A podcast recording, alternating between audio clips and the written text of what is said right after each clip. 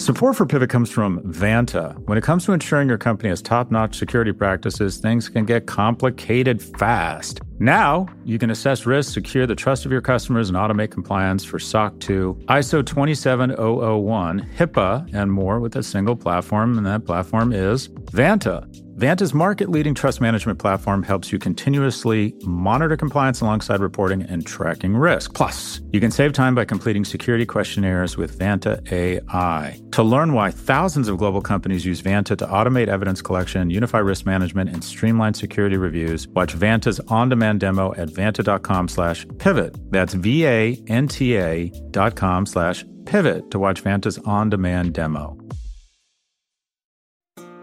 This episode is brought to you by State Farm. If you're a small business owner, you know that it isn't just your business, it's your life. And whatever your business might be, you want someone who understands. That's why you might want to check out State Farm Small Business Insurance. Why?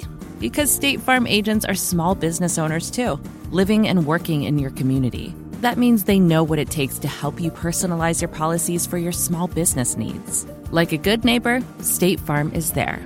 Talk to your local agent today.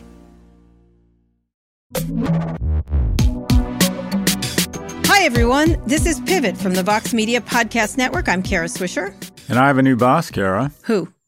Oh, Chris Licht. Yes. bo- yeah. And Yeah. you know him. Can you Uh, can you get him do. skinny? He came up to me at an event, and I, I think it was a New York Times event uh, that that uh, Andrew Ross Sorkin was doing, and he said how much he loved Pivot, I recall, and how much he was a big fan, and etc. Uh, that which is the only reason I like him. Mm-hmm. But um, and gave me his card, and it turned out he was Colbert's showrunner, obviously. And I was like, Wow. oh, we've always wanted to have Colbert on, and went on and on about that. But he's got great reputation. Obviously, Colbert's a great show and has really done great through the pandemic, and is very smart. Mm-hmm.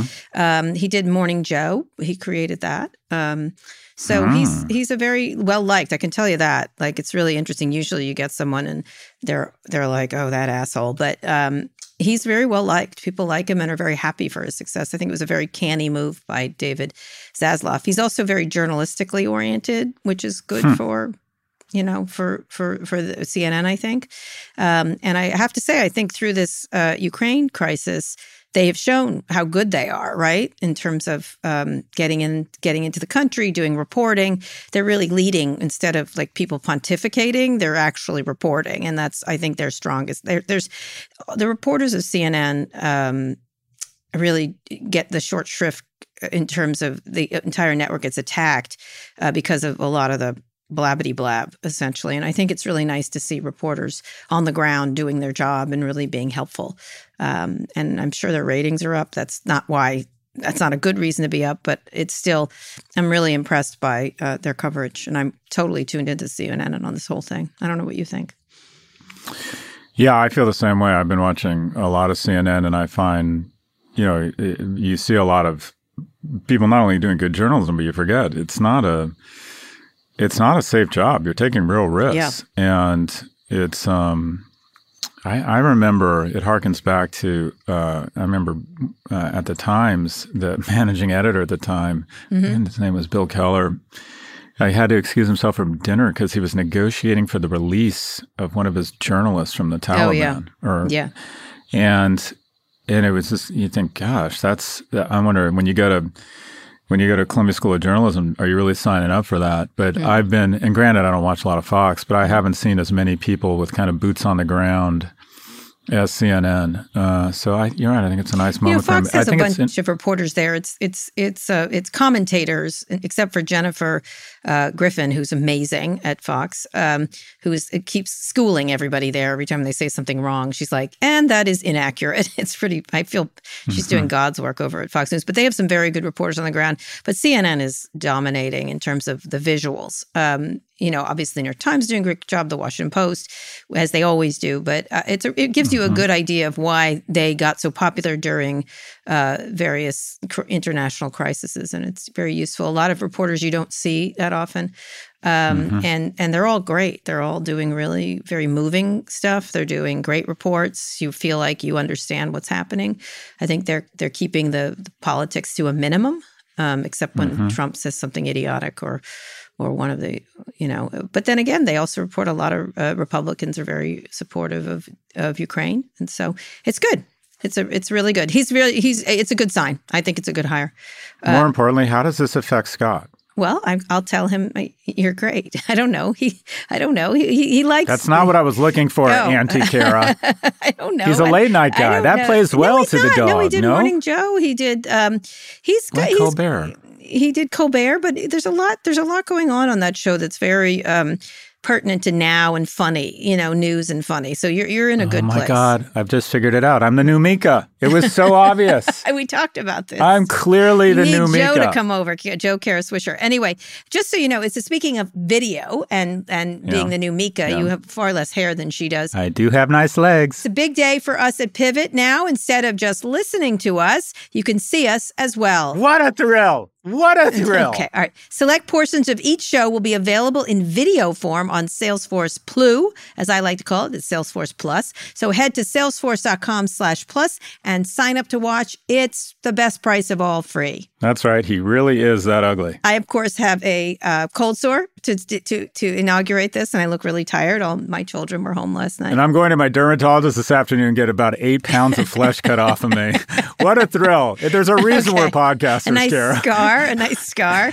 But anyway, Yeah. we're here on video. We're happy to be here. We're excited for you to see us in action and reacting to it. This long, long podcast love story between us is going to now be in video. That's It's very exciting. That's right. In touch Um, with your emotions. That's No. I'm, I'm really That's not. good. Okay, we've got a lot good. to talk about from Russia's invasion of Ukraine, how tech giants um, are responding, challenges to the financial sector, and we'll talk with the New York Times' Nicole Perlroth about Russian cyber attacks. And also on the home front, we'll talk about a new CDC guidance around masking, even as truckers come into DC soon. Although I think they've the sto- that story's moved along as they're trucking along. I think we should send the trucker convoy to Ukraine. That would be really good. Anyway, but first, the Senate wants to know if TikTok is contributing to teen eating disorders. In a letter to TikTok, Senators Amy Klobuchar and Tammy Baldwin asking for details about content that promotes unhealthy eating. There's quite a bit of it on TikTok. Tik- There's also healthy eating stuff there. I've watched a lot of it recently. TikTok announced in December that it would update its algorithm to combat the issue. They're very quite responsive. TikTok is much more responsive than the other. Uh, they don't want to. They've seen the trouble uh, Instagram and others have gotten into. Um, so it's interesting. And then there was a really interesting New York Times um, column this week saying there's no real proof of this yet. It's just the beginning of research. So it was sort of on face taking Facebook side that nobody knows yet. Didn't say they didn't do it. They just said they, the research is still nascent, and we shouldn't uh, make those causal. Um, correlations or whatever you call it. I'm not a social scientist. Anyway, what do you think about this? TikTok's doing this. You know, I was disappointed. I was disappointed because I, I like TikTok and I've always Mm-hmm. thought TikTok was a bit more joyous. And I like the fact that there's a lot of people say, I was kicked off of TikTok or banned and I don't know why. I like Mm-hmm. the fact that they're airing on, well, we don't know, let's just kick them off or suspend them for two weeks. I Mm-hmm. think that we need more of that in social media. The disappointing thing is, I mean, this jars you because if you, I have a, a close friend from business school whose daughter suffered from an eating disorder. And getting uh, an arm's distance view of that, you just see how terrifying it is. You know, watching uh, and the way my friend described it is, it's you're watching your daughter slowly kill herself Yeah. over two years, and you can't do anything about it, Right. um, or you feel helpless to do anything about it. And this, I want to be clear, this story ends well. Uh, went on to college, is doing is doing really well, but. Uh, I, I'd always kind of hoped that TikTok would just be better, and I actually think they're trying to be better. But when you think of the the Wall Street Journal did some great reporting here, and it had its bots uh, sort of go deep and start watching dieting content, and the algorithms immediately go, "Oh, they love this," and our job is for affirmation. So we're going to take them further and further into this hermetically sealed bubble and seem make dangerous content seem normal. And I was trying to think about them. Like when, when you think about what these bots and these algorithms do, if I walked into a bar and there was artificial intelligence watching my every mood, and it found like when I was taking a sip of a drink, and it saw that I ordered a Zacapa and Coke or a Diplomatico on the rocks or mm-hmm. whatever it is, and it said, okay, at this moment he ordered a second, and the second was also Zacapa and Coke. The algorithm would immediately go, all right, line up six, have them ready. And when the lights go down and he laughs or he's ready for another drink, before he even stops drinking, put another one in front of him. And that's what these algorithms do. These algorithms take a, a, a social social drinking and turn it into alcoholism. Mm-hmm.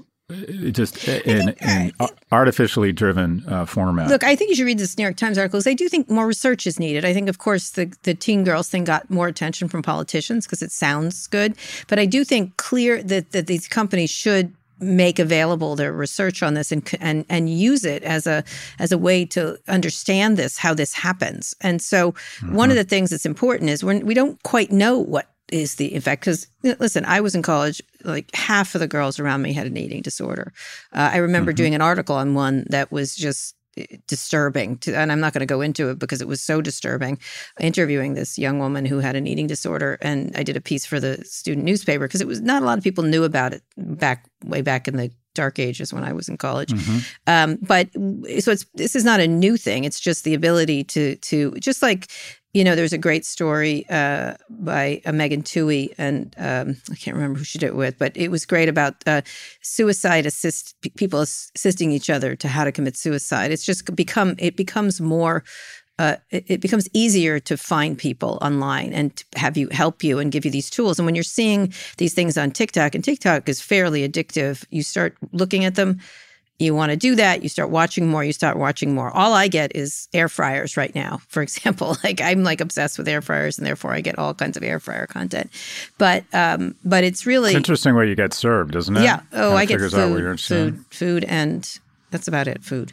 Food, hmm. um, which is interesting because I've started to look because I like watching people cook and see what they make. But um, but it's it, it, reinforcement is not great here, and so it, I think opening. You didn't ask me what I get. What do you get? You didn't don't ask even me ask me because I, I, I, don't want to know. Tell me what do you get? I get dogs. Mm-hmm. Okay, which makes sense. Yeah. Um, I get uh, chiropractors adjusting people, mm-hmm. which I did not know I'm fascinated oh, with, but pleasing. I am. I need to start finding that. Go ahead. It's fairly relaxing to watch it someone is. get their back adjusted, yes. and I get people talking pleasing. about social justice who forgot to put on their bra. It's the dog, the oh dog oh algorithm. this is what you get on video. Knew, you get Kara's like, head oh, in her hands. Interesting. Interesting. Kara's head. It's true. I get this these ridiculously right fucking hot people who okay. forgot to put on their bras mm-hmm. talking about mm-hmm. really important social issues, and okay. I'm so there for it. Okay. I'm so there for All it. All right. Okay. In any case, more research, more transparency. also, Amy Klobuchar has a bill about transparency of this research. It should be open to researchers so they can understand it. Period. We love Senator K. we love Senator, Senator. We do. We don't know why, but we do.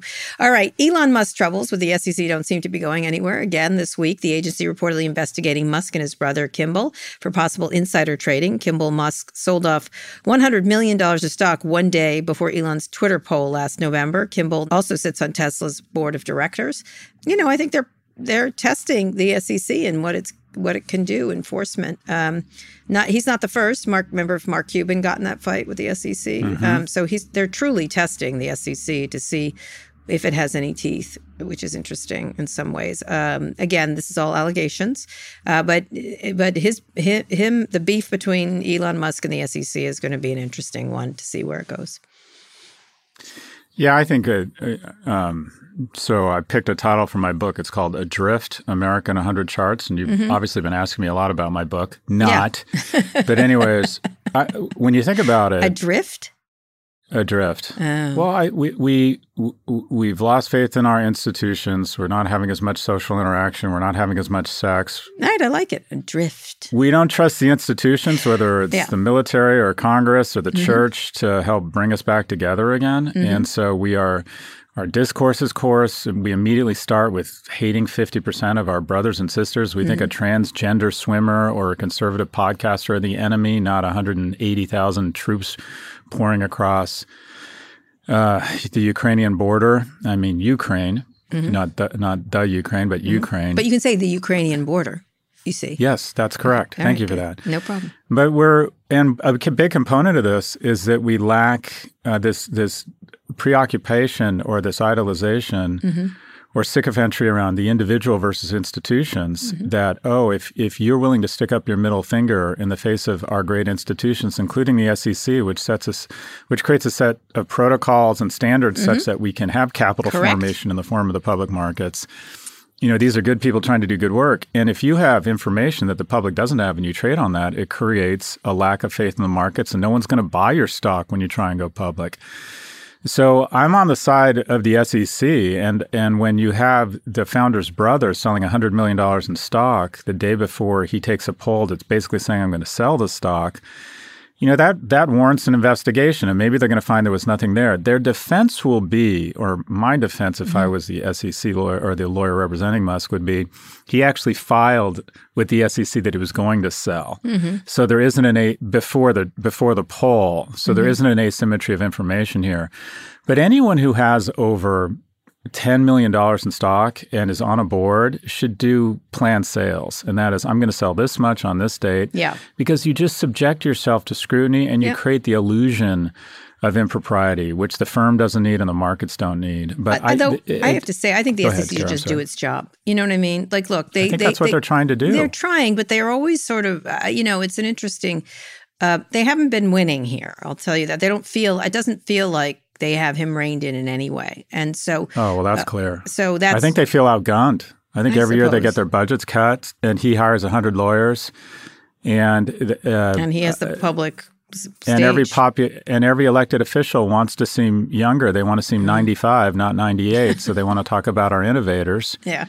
And and it's the SEC is an easy target because it's faceless and it appears to yeah, be trying like to rein in our great it's like the IRS. Yeah. But I mean, when you have this is what's dangerous about the markets right mm-hmm. now. The key to functioning markets that gives people confidence is that no one individual, based on their id or whatever, can move the markets, or no one organization has an inside information. And when you have one guy who goes on SNL and says Dogecoin is a hustle and it collapses, or says after selling his do, his crypto after his company sells their Bitcoin in order to make their no, to plug a hole in their earnings estimates and then decides he doesn't like it because it's bad for the environment. And then his brother is trading $100 million the day before he indicates to the marketplace that he's probably going to sell. You know, that's the SEC really does need to step in here. And the problem is, as to your point, when the SEC did step in and fine if uh, uh, Elon, he not only ignored those uh, fines and guidelines, he's not supposed to be tweeting without someone yeah. reviewing his tweets. Yeah he seems to be waving his middle finger in the face of the SEC, saying, I am bigger than you. And wants the money back. Yeah. He also wants the money back. It's, there's all kinds of things going on with him. I think he's challenging those rules. He's saying this this stop sign I don't agree with, and let me just go through it until you either remove the stop sign or actually stop me. And so those, I think that's actually he's in a much. It's sort of like a Trump like way to behave because you know I'm just going to keep blowing stop signs until someone stops me, and guess what? Nobody's going to like the I could walk down Fifth Avenue and shoot someone. I'm above the law. Yeah, I think it's interesting. Um, speaking of not above the law, uh, let's get on to our first big story. The Russian invasion of Ukraine is playing out on social media, and tech giants are caught in the crossfire. Facebook says it has been partially restricted in Russia because it continues to fact check Russian media against uh, that government's wishes. Twitter appears to be restricted in Russia as well.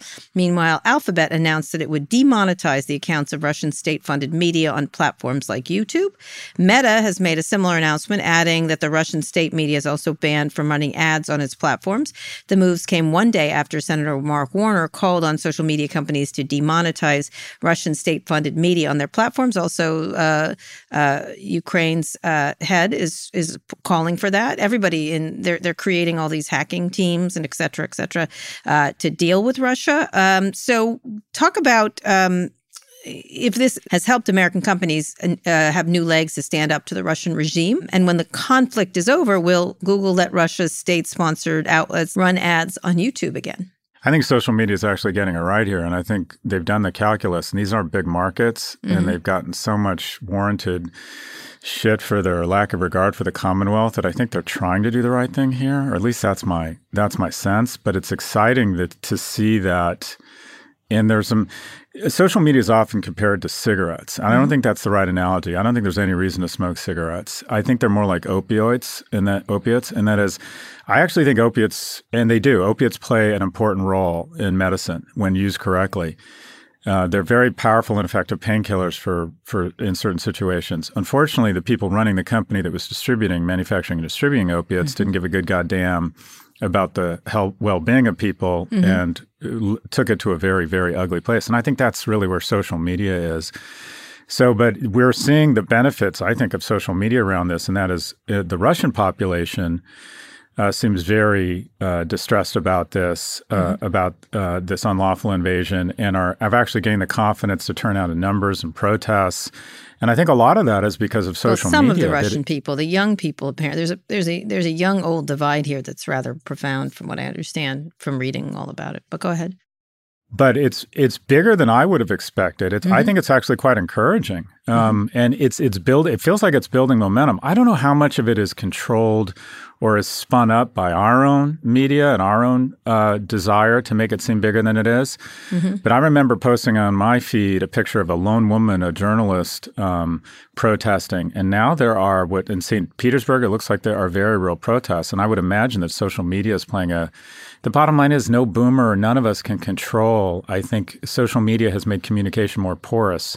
And it has a lot of drawbacks, I but know. I do believe it has some benefits. I feel like we've seen this story before when they and they kill the leader, whatever it's Navalny or or or any others. But they had protests around Crimea and um, mm-hmm. went nowhere. So I just the mm-hmm. annexation, mm-hmm. and so I just feel like this happens. They rise up, and the police uh, strike them down. Really, um, mm-hmm. we'll see. I mean, I think one of the problems is the whether how much information is getting through. I think I'll tell you what's getting through. You can't get money out of the bank that's what's starting to get through. You're not going to be able to, you know, what, uh, oddly enough, Russian right. Russian models on right. OnlyFans say they can't get paid because of sanction. They can't fly to the U.S.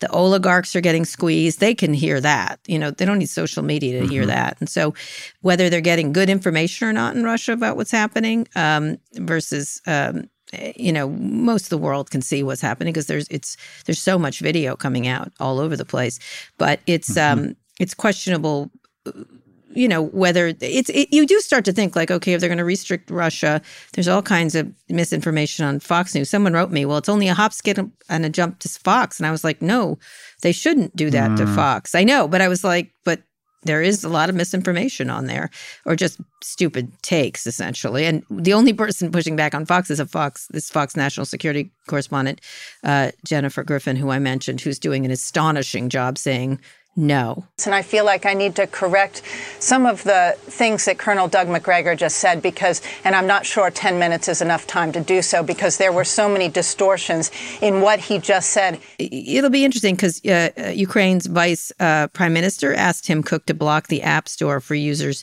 in the Russian Federation. It starts to get a little dicey, I think, in some way. Like, why should all of Russia pay for its government. It's it's trying to put the squeeze on Russia, obviously the government, but it starts to get, huh? This is this is interesting. I don't know. I, don't, I, I wouldn't want that to happen in this country. So I, am a little bit torn on both sides of this thing.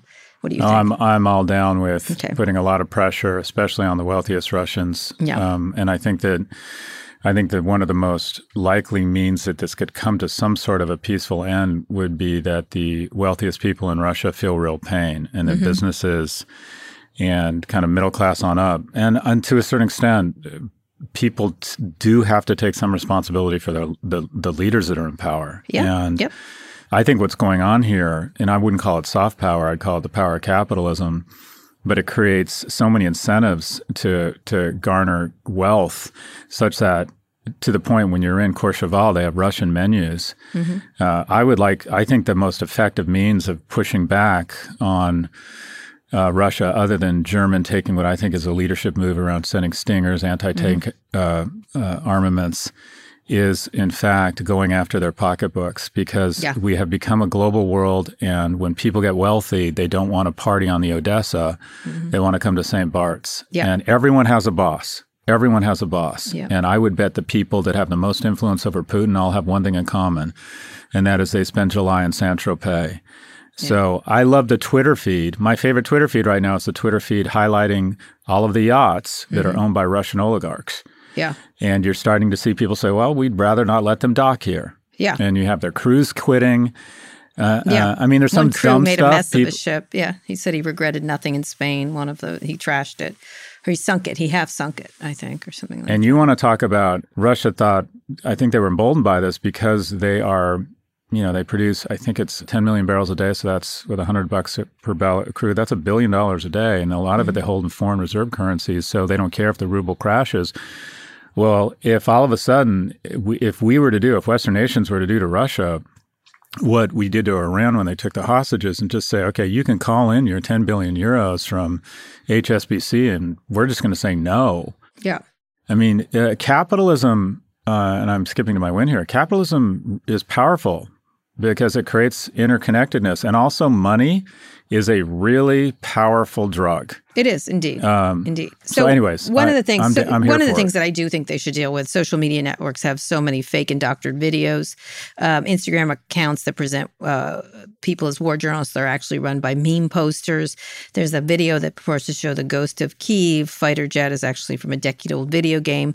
So there's a, that they absolutely have to clean up right away, no matter where it goes. Um, it's interesting. Elon Musk, speaking of Elon Musk, said the Starlink internet system is now active in Ukraine. This is where you they can get. So Russia can't cut them off quite as easily, which is interesting.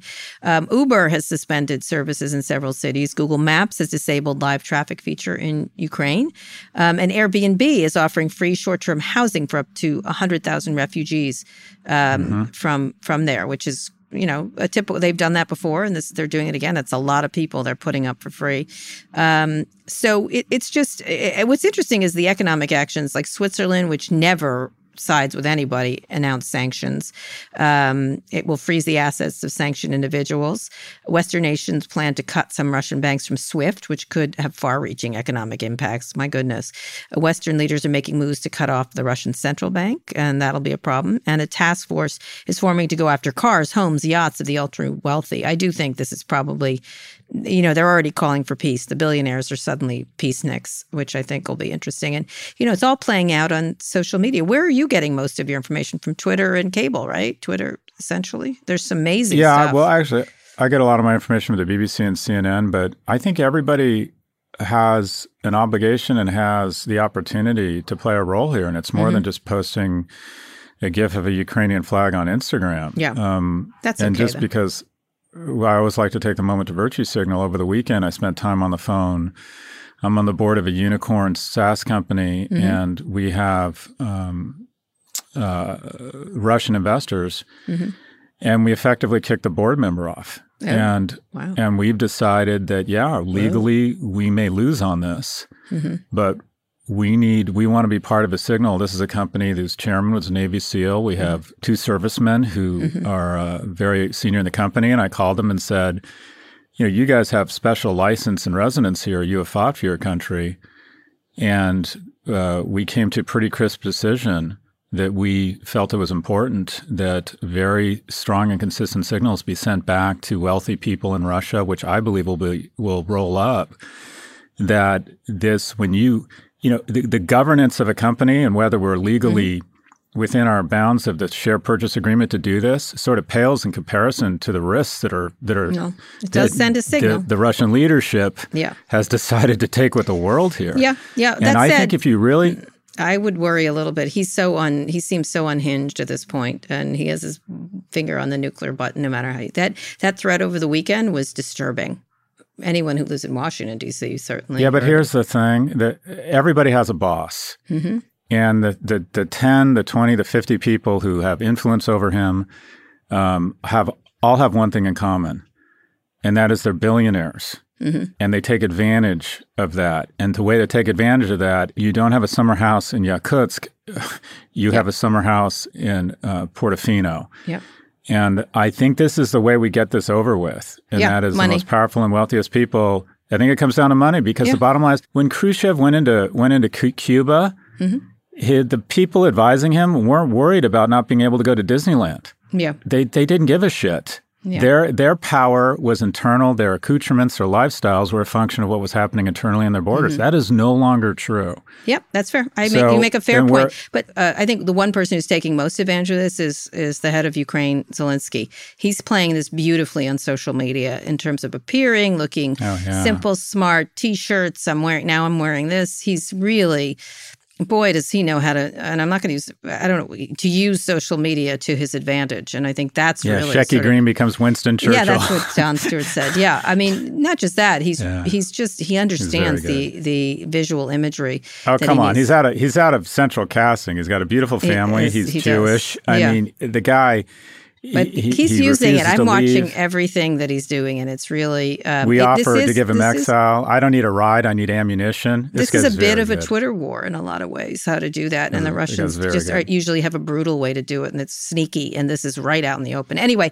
we'll see what happens. He's got. He's still in a lot of danger. Let's be clear, real danger, not digital danger. Mm-hmm. Uh, speaking of which, by the way, the Russians have huge amounts of troops. Let's talk about reality. Is brute force often wins in these things. Um, anyway, Scott, let's go on a quick break. When we come back, the latest recommendations of masking from CDC. We'll speak with friend of Pivot, Nicole Perlroth, uh, about what the war in Ukraine means for cybersecurity. Of course, we've had her on before, and she's an expert on the area, and she's quite worried. So when we get back. This episode is brought to you by State Farm. You've heard it before. Like a good neighbor, State Farm is there but it's more than just a tagline. Because State Farm agents are small business owners themselves who live and work in your community. And if you're in the market for small business insurance, who better to work with than an agent who understands what it takes? State Farm agents can help you create a personalized insurance plan that fits your small business needs and budget. Talk to your local State Farm agent today about small business insurance. Like a good neighbor, State Farm is there. Support for this show comes from Slack. You're a growing business and you can't afford to slow down. If anything, you could probably use a few more hours in the day. That's why the most successful growing businesses are working together in Slack. Slack is where work happens, with all your people, data, and information in one AI powered place. Start a call instantly in huddles and ditch cumbersome calendar invites. Or build an automation with Workflow Builder to take routine tasks off your plate, no coding required. Grow your business in Slack. Visit slack.com to get started.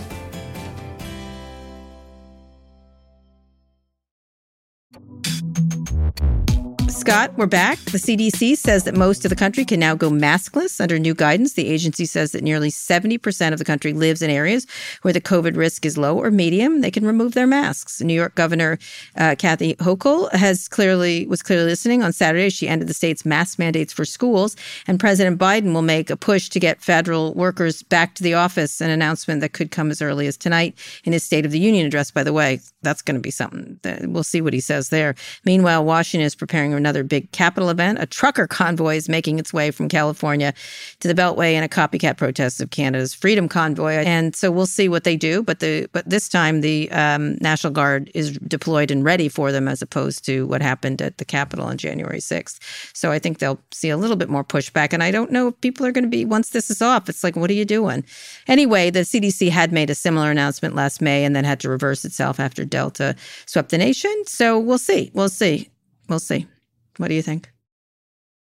Yeah, I think I mean we're all hopeful, right? Especially yep. with kids. Mm-hmm. And the the sad part is that we go into this whatever you want to call it steady state or and you know mm-hmm. treating the virus as endemic at 68% vaccination versus 95% for other countries despite the fact that we own the supply chain that we mm-hmm. spend more money that we goddamn invented these incredible right. gifts vaccines and we have as a result we have the highest per capita morbidity so it's a moment i hope hopefully it's a moment i don't want to call it celebration but relief but it's also a moment for reflection of we go into this there's just not there's just not getting around it kara. A lot of people are still going to die here. Yeah 2000 people lives lost friday according to the cdc and there are more than 70000 new cases last friday. So just to be clear it's still here yeah, and it's like, okay, maybe endemic is a term that you decide you're going to live with it. Mm-hmm. And it's just a shame that we are going to be living with more death than we needed to. Mm-hmm. And um, I, I, so I, I, find it kind of,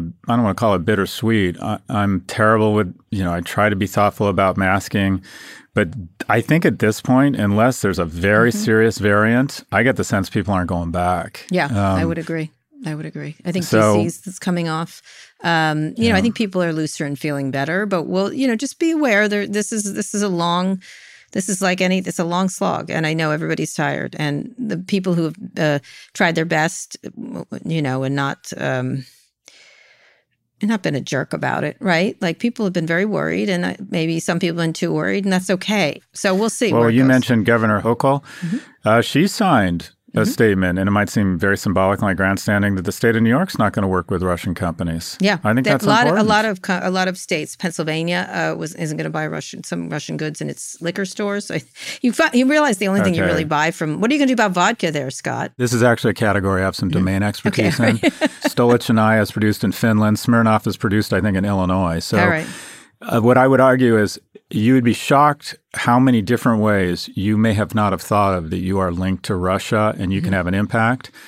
Uh, pouring out your Smirnoff, your Stoli is not one of them. Okay. Ignore vodka. It, this has nothing to do with vodka. All right. It's about are you involved with companies? Are you uh, can you put pressure on consumer companies? Can you put pressure on your state government? Whatever it is to hurt Russia in terms of that's their actual Russian things. I don't think we probably use a lot of uh, people well, just think vodka naturally. I guess vodka doesn't. I mean, Russia doesn't really export anything but oil. Yeah, yeah. That's forty percent of their economy. What the biggest move I think that people aren't talking about? Everyone's obsessed with the SWIFT network. The, the EU has said that Russian planes are no longer welcome in their airspace. Mm-hmm. mm-hmm. That is a big deal. Right. I mean, one of the wonderful things that's happened, I would bet when again, I'm going right. back to Khrushchev. We're back to Russia, but let's go. I'm sorry, CDC. It, but go ahead. Go ahead. Okay, I'm sorry. Let's talk about masks. All right. So masks. Okay. What, what, so I am so Mika. I know you I really are. Mika, Mika does You're not off. want you wandered. Mask. You want Mika wanders. You wandered. You uh, wandered. So Mika, what I is? I feel Mika like. I'm spelt. I'm sexy. I'm going to introduce you to Mika. Hard Mika's, Mika's I would die. I would die. Would you? It's easy. We'll I do. We'll have Mika. a little lunch with her in you New know York. you always say that no we you will we will i keep she keeps saying let's have ben lunch stiller texted me he and i are going to roll oh no, oh, no. i'm too nervous to do it i think i just like ahead. the idea of us being friends you can I'd see his too, fabulous head of hair but let's the masks we'll see where people are i do I'm think sorry, i see lots of people who used to be uh, aka Amanda, a lot more worried or not, uh, uh, are not as. Do you worried. remember when we went to dinner in Palm Beach? oh, did and you? we went to. I Oh. took you to this fabulous place, Bagatelle, and everyone's partying and having a good time, and the two of you are sitting there with your masks on at dinner, seated. At dinner, seated. You had your masks on. You know what? Oh, to each his own. That's what I say. Oh, Now, come on, that was a little too premature. A little too premature. You know we it were was. seated at a dinner table with I open under- windows. I understand. but the people of Florida were like Anyways. coughing on us. Come on, we don't trust the Florida people, and are correct not to do so in many ways. So um, anyway, I think people are ready to move on. They still, please be careful. Please get vaccinated, as Jared Polis and others have said. Just get vaccinated, and you're way, way ahead of the curve if you do that. If you do that, Mhm. and you're ready to go, and you, you know, be very careful. I have to say, I will keep wearing masks during the winter in lots of ways because I didn't get a cold this winter. Again, I've had like very few. I get cold after cold after cold, and I have not gotten any. And I, I, it's the only thing that's changed. Really, I don't, I don't even, I can't Well, even. There are cultures that wear masks when they Mhm. travel as Yeah, for courtesy, I'm, I'm wear as a when Yeah, I don't want. I don't want people breathing all over me. Anyway, um, I, it's made me aware of that, and I, I'm going to continue to do so. I don't care what people say. Anyway, now let's bring on our friend of Pivot.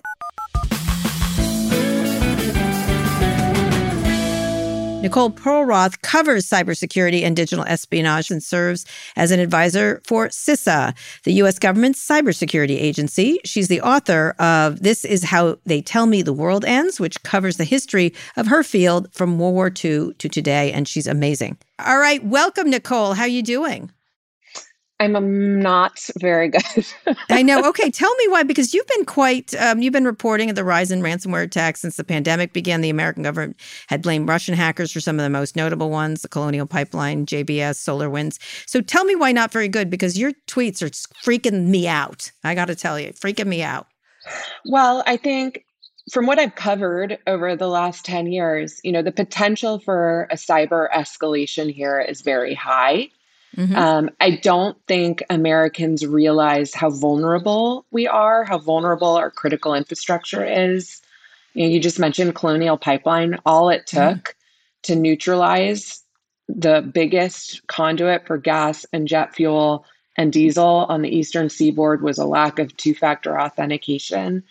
Mhm. Um, you know, don't let a good crisis go to waste. People are waking up to the cyber threat. Boards are asking important questions about cyber defense and basic cyber hygiene, but we're still nowhere uh, compared to where we need to be to, to withstand a serious escalation. It's interesting that we haven't actually seen much Mhm. um, on the cyber war front yet. I thought Putin was going to take the power out before mm-hmm. he invaded Ukraine. He didn't do that. And mm-hmm. there's various theories why. But so far, it's been sort of this lower level tit for tat. Uh, you know, this new Ukraine IT army that's mm-hmm. recruiting mm-hmm. people into these kind of low level denial of service attacks. It's been Russia launching wiper attacks that wipe data at the Ukraine various Ukrainian government ministries. But I'm just watching to see, you know, where where will the inflection point be? Where will where will okay. things escalate? When you think about this, what attacks should we see? What are you so you said this is going to be bad, but what precisely what do you what is your worst case scenario and and how vulnerable are we in that regard? So I think the main thing is, you know, prepare, don't panic. Um, mm-hmm. There's a lot that companies and organizations can do right now to avoid a world of hurt. Um, but I worry that this is going to be the moment that our lack of attention on cyber defense and cyber hygiene comes to bite us. Mm-hmm. So, what do I mean by that? I mean, we are we are asking the government to defend the country from national security threats and cybersecurity threats, but 80% of our critical infrastructure is in private sector hands. Mm-hmm. Those companies have zero mandate in terms of needing to use two factor authentication or strong password requirements, or even to look and see if there's any suspicious activity on their networks. They don't have to tell the government if they've been breached. They don't have to tell the government if they've paid out a ransomware group. And mm-hmm. what that means is that there are vulnerabilities everywhere. In some cases, Russian ransomware groups and maybe nation state groups already have the access they would need to pull off an act of cyber sabotage. Um, so, so that's the bad news, and that's where I fear escalation could go. Um, I think that said, this is this has been a big learning moment. This last year of ransomware attacks has been a big mm-hmm. learning moment for a lot of organizations. Mm-hmm. and so i've never seen better collaboration with with CISA um, government agency. There there's a lot of discussions happening in real time a lot of threat sharing happening in real time. But again we're just nowhere close to where we need to be to withstand some attack. And what i've been saying is like the next major geopolitical conflict will involve cyber attacks. Mm-hmm. And the country that can survive that conflict will look like a digital Israel, you know, a country mm-hmm. that can bas- basically withstand attacks um, from hostile nations all around it. And right now, the United States is not that country. Not that country. And okay. Yeah. Let me ask Scott. Go ahead, because Scott is on the boards of a lot of companies. He's certainly mentioned that he just hands over whatever money any the CTO asks for on things like this. But go ahead, Scott. Well, so America has purposely said from the get go we're going to show restraint in an effort to avoid any sort of escalation with traditional military hardware, where troops are off the table. Whether you think that was a good or a bad idea, America said we're not doing it. It sounds like, what you're saying is Russia has not gone full gangster with their capabilities around cyber attack. Is it, it, in your mind, does that? I'm just thinking about the large implications here. Does it show that maybe Putin is as cra- isn't as crazy as we're worried about? Because you haven't heard about hospital systems incurring what might be an attack or any sort of reprisals. And then that leads into my second question I always thought, and this may be arrogance, that we're the biggest kid on the block in terms of our ability to to wreak havoc in terms of cyber. Uh, you uh, and I, I, the body language I'm getting from you is that that is not the case. So one. What does it say that they haven't ramped up their attacks to the extent we were fearful of? And don't we have, uh, don't we have the biggest stick in the fight? So I think they're th- those are those two questions are connected, and I actually do think the United States is still the top dog on offense. Mm-hmm. Nobody has pulled off anything close to the attack the United States and Israel pulled off together on Iran's nuclear facilities. You're going to say that, yeah. Stuxnet, but they've gotten very close, and the and the mm-hmm. actor that has gotten the closest is Russia. You know, mm-hmm. I can just talk about what I reported in the Times. We've caught mm-hmm. them probing our grid. There was a mm-hmm. screenshot mm-hmm. a couple years ago that showed Russian hackers with their hands on the switches of the controls. they actually words, pulled back, right? Didn't they? I think your reporting said they actually decided, okay, we didn't expect to get this far. We're going to pull back. Yeah, they've never had. They've they've had the access. Uh, they've had the capabilities. We saw them turn off the lights in Ukraine twice. But what mm-hmm. they never had until now was the geopolitical impetus to pull the trigger. Mm-hmm. And mm-hmm. that comes back to your first question.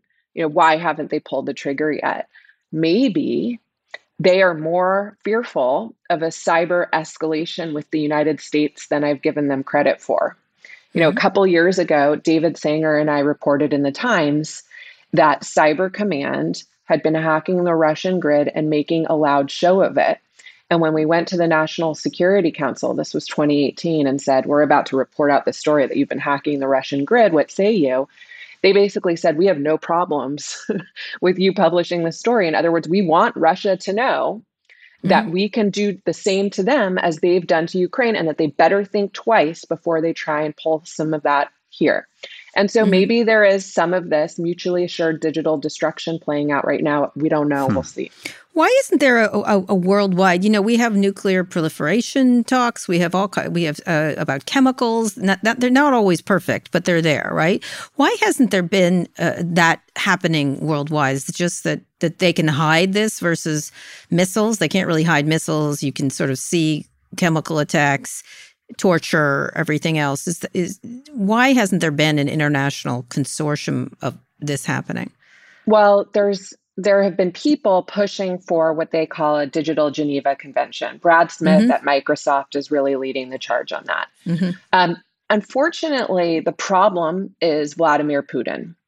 You know, Putin uses proxies to, to do a lot of these attacks, as does China. A lot of the really mm-hmm. sophisticated attacks we see from China come in the form of this sort of loose satellite network of private contractors that does its dirty mm-hmm. work. You know, we've seen Russia basically tap cyber criminals to hack Yahoo uh, a mm-hmm. couple years ago. Yep. So when you're dealing with an actor like Putin, who said a couple years ago, "Hey, hackers are like artists that wake up in the morning in a good mood and start painting," you know, I have no say over what they do or don't do. How do you establish norms with someone like that? And you're right, mm-hmm. the attribution is tricky and it's a low barrier to entry. This is where nuclear analogies really fall fall apart in cyber. You don't need fissile material. Right. And so there you don't see anything like that ever happening. That the, it's impossible to police in other words. Well, I think, you know, just on its face it sounds like a no-brainer. We should all agree not to hack each other's elections, not to hack mm-hmm. each other's hospitals, not to hack each other's grid. Electrical grids, right. Right. The problem is what do you do with Vladimir Putin who you you can't trust, you know, that mm-hmm. he's not going to just do that. Then you're essentially handcuffing yourself. And mm-hmm. like we just said, the United States is probably still the top dog when it comes to offensive cyber capabilities. So why would we agree? is a real problem. But defense is a real problem. I mean, you look mm. at a count of which country in the world has been hit with uh, the most high profile cyber attacks over the last five years. It's the United States. We are mm-hmm. now among the most frequently targeted country by cyber attacks. And by cyber and attacks, yeah. Yeah, we're nowhere where we need to be. What would be your one or two piece of advice to the administration and also to the CEOs of companies as it relates to the, some of the risks you've outlined? Um, one, report incidents. Have a mm-hmm. low mm-hmm. barrier for what you're reporting. If you notice any suspicious activity on your network, report that to CISA. There's a lot they can do with that information. Two, empower your chief information security officer. Give them whatever they need to do, give them the tools that they need to hunt their networks for suspicious activity, to do inventory of their systems, to close down any port or server that is non critical right now. Do whatever they say. And then, most importantly, turn on multi factor authentication. I sound like a broken record. You do. 80% of the ransomware attacks we see in the United States could have been prevented with multi factor authentication. It's so hmm. easy. It, it, it's so basic, and it's mm-hmm. ridiculous mm-hmm. that we don't just mandate it. Um, yeah, but that's yeah. those are the three things. Report. I think also the public. We shouldn't. we should mandate reporting of incidents. Yeah. you know, so that, that there's a fine if you don't do so. If we find guess out. guess who we have to blame for that, Kara. Let me Senator guess. Rick Scott. okay, was, good there was uh, an attempt to push mandatory mm-hmm. reporting for cyber incidents and ransom payouts mm-hmm. in the last defense authorization bill. And guess who killed it? Rick because, Scott. Because he said it was going to be too burdensome for small businesses. I so see, if something should happen, you know, we can all thank Rick Scott. It's interesting you say that. I live in Florida and I can think of two or three friends who are small and medium sized business people who have had a cyber attack and they do about 24 hours of navel gazing and then they send 50 or $60,000 in Bitcoin. I mean, these criminals are very smart. They figure out mm-hmm. what is the fulcrum between, oh, just pay them. Mm-hmm. And nobody ever knows about it. It's happening yeah. everywhere. Right. And, you know, businesses and their cyber insurance uh, policyholders they basically have made this calculation that it's cheaper to just pay the ransom yeah, than right. the full cost of remediation. The problem is when you're just paying your extortionists, you, you don't know how they got in. You know, they yeah. could still have access. So all those companies that paid those ransoms are potentially uh, in in position these hackers are already in position to do something more like cyber sabotage. That's why it's really important to report these incidents and actually hunt down how they got in so you can make sure that you can keep them out. Okay, so let me ask uh, two more questions. How do you assess how our our um, tech companies they've been doing a wide range of things they've also been blocked in russia how important are they to to to doing this not just cleaning up misinformation but actually blocking um, there's a difference between blocking russian media or not letting them monetize themselves which is more punitive and actually making certain uh, that good information gets through and bad information is is sieved out. I guess. Yeah, I mean, to me, it's the bare minimum. You know, is RT's ultimate priority advertising mm-hmm. revenue? No. Mm-hmm. You know, their mm-hmm. ultimate priority is propaganda. Mm-hmm. Do we want to know what they're saying? Uh, to their own population and everyone else, yeah, sure. Mm-hmm. You know, I don't think we should block them, but I think there's a lot more that tech companies should be doing on misinformation. Now, that said, wow, Russia is losing the information war. You know, after mm-hmm. years of BS, mm-hmm. of them basically yeah. throwing fuel on every American culture war, on this, you know, BS of um, Zelensky, you know, being a Nazi, I mean, they are failing, failing, failing at every turn. Yes. I think we will be studying the American declassification strategy on this war for years yeah. to come because it is brilliant at preempting anything Putin was going to do in terms of driving right. some pretext right. for war. That was that was where did that come from? Where was the it was Biden, the Biden but who? Right. I mean, I, I want to know everything. I want to who, who was I, I want a case study think? tomorrow. All right. I okay. think it was oh. the Biden administration. I think I think they had this intelligence for a long time. I think it was probably um, Ann Neuberger, Chris mm-hmm. Inglis, Jen Easterly. I mean, there we have the A team in place on cyber um, mm-hmm. right now, and I think they got this intelligence early, and I think they did the right thing by sharing it. And mm-hmm. I think it completely threw Putin off balance. Yes, because we completely lost lost that. And then lastly, uh, and then Scott may have a last question speculation that cryptocurrencies could be used to evade sanctions. Um, now, there's not much evidence of this, and people are using crypto to donate millions to the uh, uh, to the Ukrainian government. So, what do you do? You think this is as big a thing, or does it just feel crypto feels so hidden, mm. but maybe yeah. not not as hidden as we think?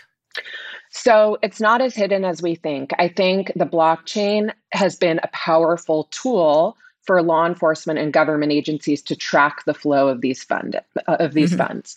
Um, mm-hmm. TRM Labs, which does blockchain intelligence, uh, mm-hmm. said that basically, you know, you need to watch out for um, the off ramps, the crypto exchanges. So mm-hmm. there's a couple crypto exchanges out there that have been sanctioned. That might likely be a place where um, Russians are going to try and move their money. But for mm-hmm. everyone else, this is going to be an opportunity to create to pressure on these crypto exchanges to actually enforce compliance and know your customer rules. And so hopefully, mm-hmm. hopefully, this will be a net positive. Do you think Web3 or specifically crypto presents opportunities for additional security and protocols or is a threat to national security as it relates to cyber? So I think it's both. So I used to have a pretty two dimensional um, thinking on cryptocurrency because I was just covering ransomware attack after ransomware attack. And it, there was no question that crypto's enabled ransomware, right? 5 mm-hmm. years ago, they were hacking your PC for $200 and saying, go to the pharmacy, get an e gift card, and give me the PIN. Now it's $50 million in, in Monero uh, mm-hmm. cryptocurrency. Mm-hmm. So, no doubt it's been an enabler. What I learned from Colonial Pipeline, because remember, the FBI was able to claw back some of the ransom that Colonial mm-hmm. paid, um, yeah. was actually Web3, the blockchain, is a blessing for law enforcement because for yeah. the first time they can track the flow track of these There's funds. a ledger, so right. to speak, right? And what what yeah. these guys at TRM Labs said to me, who all used to work at the Treasury and now are in blockchain intelligence, they said, "Listen, it would have taken us more than two years to find that front company in the Seychelles where they were holding that ransom payout." If, we, mm-hmm. if this was in fiat currency. And with crypto, we were able to track the flow of these funds in real time and get it back within weeks. So mm-hmm. it, it is it is also a blessing, um, and mm-hmm. and the the key here is to mitigate um, the the the enablers, you know, the cryptocurrency exchanges that aren't enforcing know your customer laws. Right. Okay. Nicole, this is so fascinating. You again, you're freaking me out with your thing, but that's good. I have two-factor authentication on everything. Um, so I will what but the average consumer, that's what they should be doing. Two-factor authentication, changing passwords. Yep. yep. Yep. Don't click on phishing links. Turn on two factor authentication. Use a password manager. Don't use one, two, three, four, five. And you'll be better off than 80% Scott, do you there. hear that? Scott says it has to change. You're my his- second factor. You're my Everything I do has to get by my judgment and then yours. Thank God. Anyway, Thank Nicole, God. amazing reporting. Again, Nicole's book is is frightening but fantastic book called "This Is How They Tell Me the World Ends." Nicole, the world I hope is not ending, but uh, it's it's a really great history to understand this right now because it will be escalating over over time. But in this case, uh, we'll see how effective. by the Putin way, for someone who claims to be as worried as you are, you look awfully relaxed. You're tanned, and I heard birds chirp chirping. She, you seem pretty zen about all this. I'm yeah. in Hawaii. I'm having the worst Hawaii vacation ever. I'm just on Twitter. You know what? Get outside. Get outside. They can't hack the sunshine. Yeah, I'm going. I'm going right now. Yeah, good problem, Nicole. No one feeling sorry for you, Nicole. Right now. Anyway, Nicole, thank go. you so much. Thanks, Nicole. Thanks Bye, for your good guys. work. You too. Bye. Bye. All right, Scott. She's so smart. I like Nicole. She is a friend of Pivot. Anyway, uh, one more quick break. We'll be back for wins and fails. This episode is brought to you by Shopify. Forget the frustration of picking commerce platforms when you switch your business to Shopify, the global commerce platform that supercharges your selling wherever you sell. With Shopify, you'll harness the same intuitive features, trusted apps, and powerful analytics used by the world's leading brands. Sign up today for your $1 per month trial period at shopify.com slash tech, all lowercase. That's shopify.com slash tech.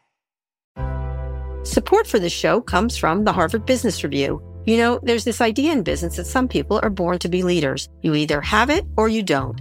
But leadership, like any skill, can and should be learned over time. Whether you've climbed the top of the corporate ladder or are just starting out, you'll find valuable insights at Harvard Business Review. Harvard Business Review is a leading destination for smart management thinking. And on their website, hbr.org, subscriptions are just $10 a month, which gives you unlimited access to the same level of expertise.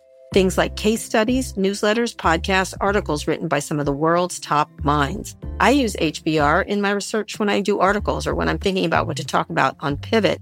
I find them really interesting. I find them complete. I find them different. And you can find all kinds of industries covered While much of Harvard Business Review's content is available for free after signing up at their site, subscriptions to unlimited content start at only $10 a month. What a bargain. Go to hbr.org slash subscriptions and enter the promo code PIVOT right now to get 10% off your subscription. Again, save 10% off your HBR subscription. Go to hbr.org slash subscriptions and enter the promo code PIVOT.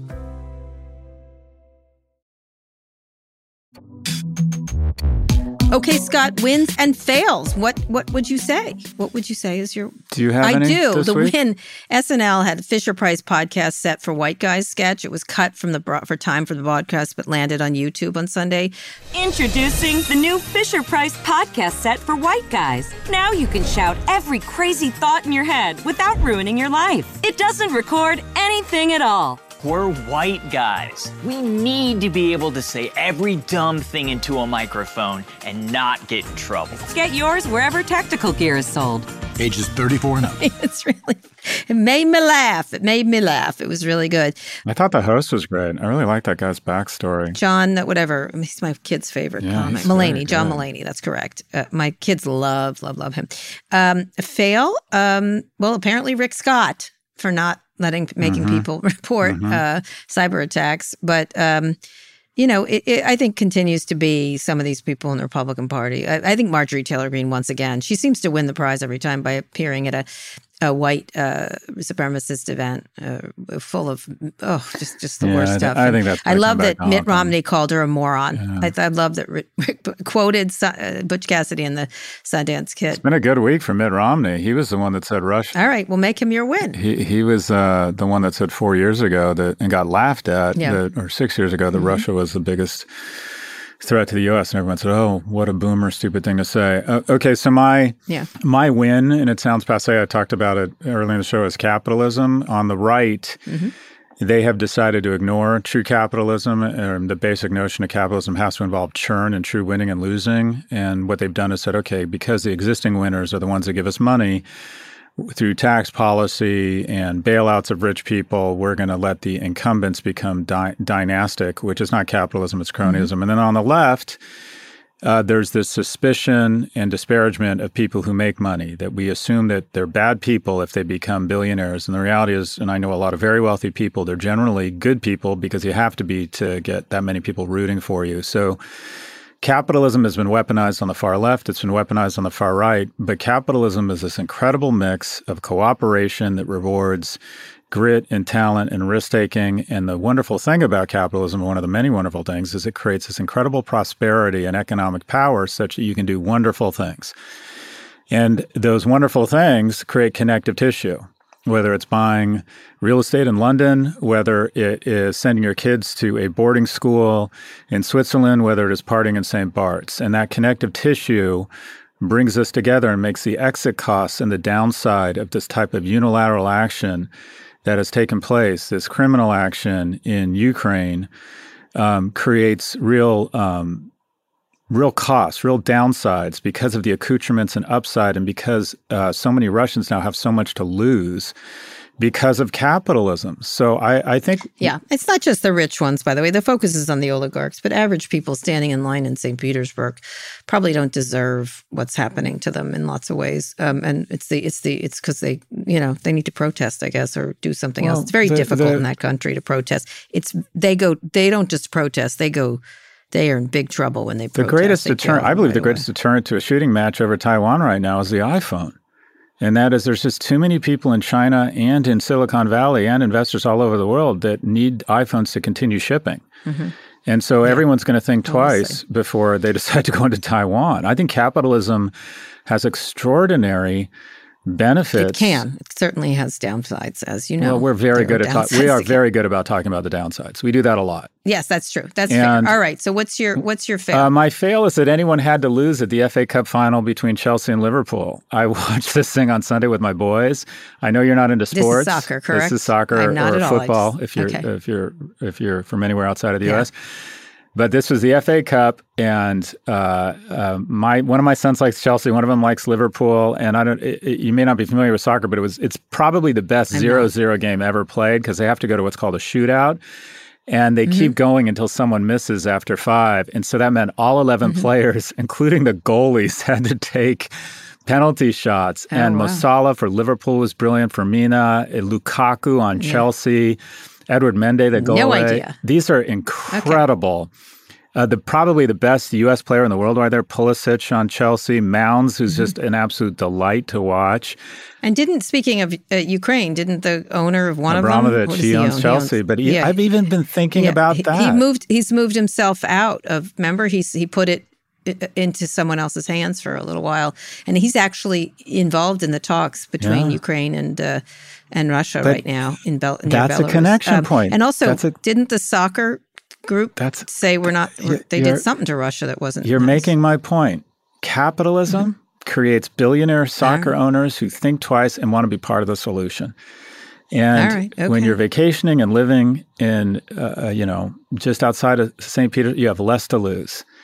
So yeah. it, it is great because the connective tissue is everywhere here. But anyways, but, right, but let's just keep in mind the individual people in the Ukraine are incredibly brave. And as we sit around and complain about the stupid shit we can over the past two years our country has, it's really amazing. I, I worry for them because an overwhelming force will always eventually win. This you're right. Brute force almost win, wins almost every war, and this might That's be how they they just they don't mind all those people dying. This might be the first conflict dying, so. I think that. Well, we'll see. But anyways, uh, my going back to my my loss here, I just hated to see either team win. A brilliant play by both Liverpool and Chelsea clubs. Who won?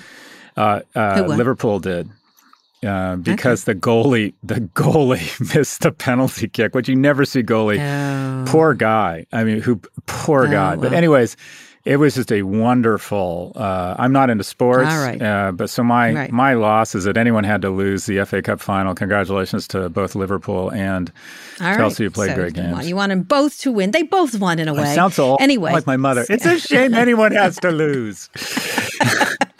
okay, oh Scott, that is the show. It was so action packed today. That's right. We'll be back on Friday for more. All right, that's my that's my cue. Today's show was produced by Lara Naaman, Evan Engel, and Taylor Griffin. Ernie Indradat engineered this episode. Thanks also to Drew Burrows and Neil Saverio. Make sure you subscribe to the show wherever you listen to podcasts. Thank you for listening to Pivot from New York Magazine and Vox Media. We'll be back later this week for another breakdown of all things tech and business.